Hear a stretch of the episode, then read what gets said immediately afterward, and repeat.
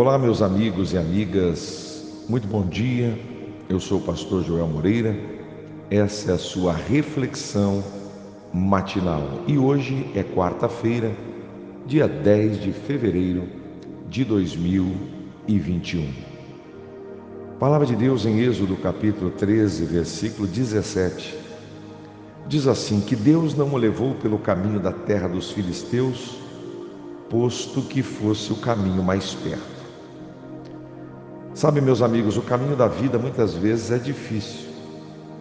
Assim, se esperamos que Deus sempre nos dê um caminho fácil, podemos ficar propensos a virar as costas para Ele quando a estrada ficar difícil. Se você já pensou em fazer isso, pense um pouquinho no povo de Israel. Ao receber a liberdade dos egípcios, após centenas de anos de escravidão, partiu para a terra prometida, mas Deus não os enviou direto para casa. A Bíblia diz claramente: Ele não o levou pelo caminho da terra dos filisteus, posto que mais perto. Em vez disso, o Senhor enviou o povo pelo caminho difícil, através do deserto. Naquele momento, isto os ajudou a evitar guerras, mas no decurso do tempo, algo maior estava por acontecer. Deus usou esse tempo no deserto para instruir e amadurecer aqueles a quem Ele tinha chamado para segui-lo. O caminho mais fácil os teria levado à calamidade. O longo caminho preparou o povo de Israel para a sua entrada bem-sucedida na terra prometida. Meus irmãos e irmãs, Deus é fiel. Podemos confiar nele para conduzir e cuidar de nós, seja o que for que enfrentarmos. Podemos não compreender a princípio a razão para o caminho em que estamos, mas podemos confiar nele para nos ajudar a crescer em fé e maturidade ao longo da jornada. Afinal de contas, a Bíblia diz, o Senhor dizendo para nós: os teus caminhos não são os meus, e os teus pensamentos não são os meus pensamentos.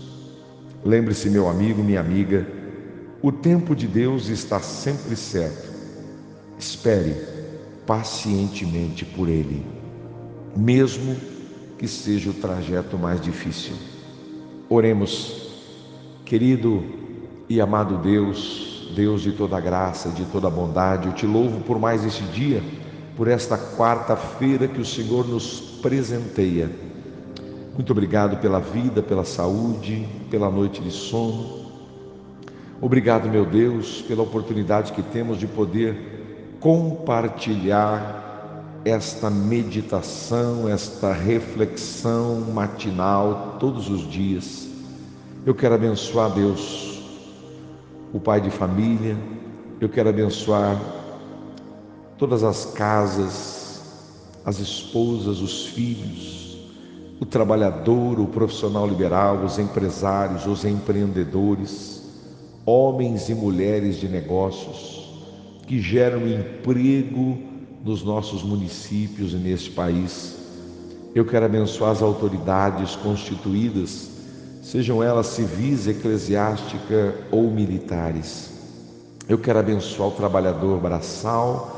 Eu quero abençoar o desistido, eu quero abençoar o menos favorecido, Deus, a viúva, o órfão.